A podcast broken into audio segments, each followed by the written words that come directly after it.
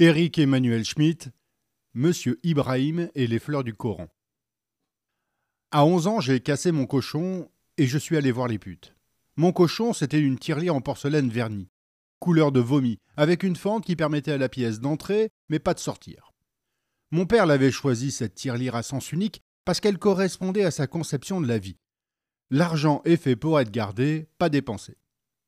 Il y avait 200 francs dans les entrailles du cochon, quatre mois de travail.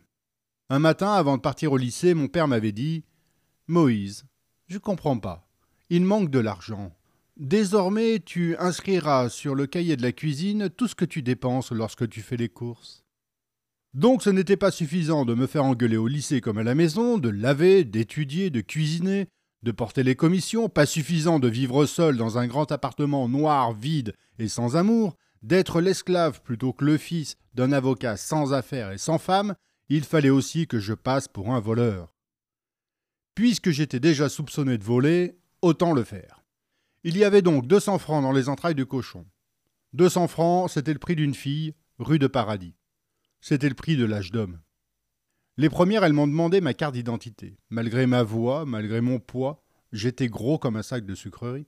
Elles doutaient des 16 ans que j'annonçais. Elles avaient dû me voir passer et grandir toutes ces dernières années, accrochées à mon filet de légumes. Au bout de la rue, sous le porche, il y avait une nouvelle. Elle était ronde, belle comme un dessin. Je lui ai montré mon argent, elle a souri. Tu as 16 ans, toi? Bah ouais, depuis ce matin. On est monté. J'y croyais à peine. Elle avait 22 ans. C'était une vieille. Elle était toute pour moi. Elle m'a expliqué comment on se lavait, puis comment on devait faire l'amour. Évidemment, je savais déjà, mais je la laissais dire pour qu'elle se sente plus à l'aise. Et puis j'aimais bien sa voix, un peu boudeuse, un peu chagrinée. Tout le long, j'ai failli m'évanouir. À la fin, elle m'a caressé les cheveux gentiment, et elle a dit Il faudra revenir et me faire un petit cadeau. Ça a presque gâché ma joie. J'avais oublié le petit cadeau.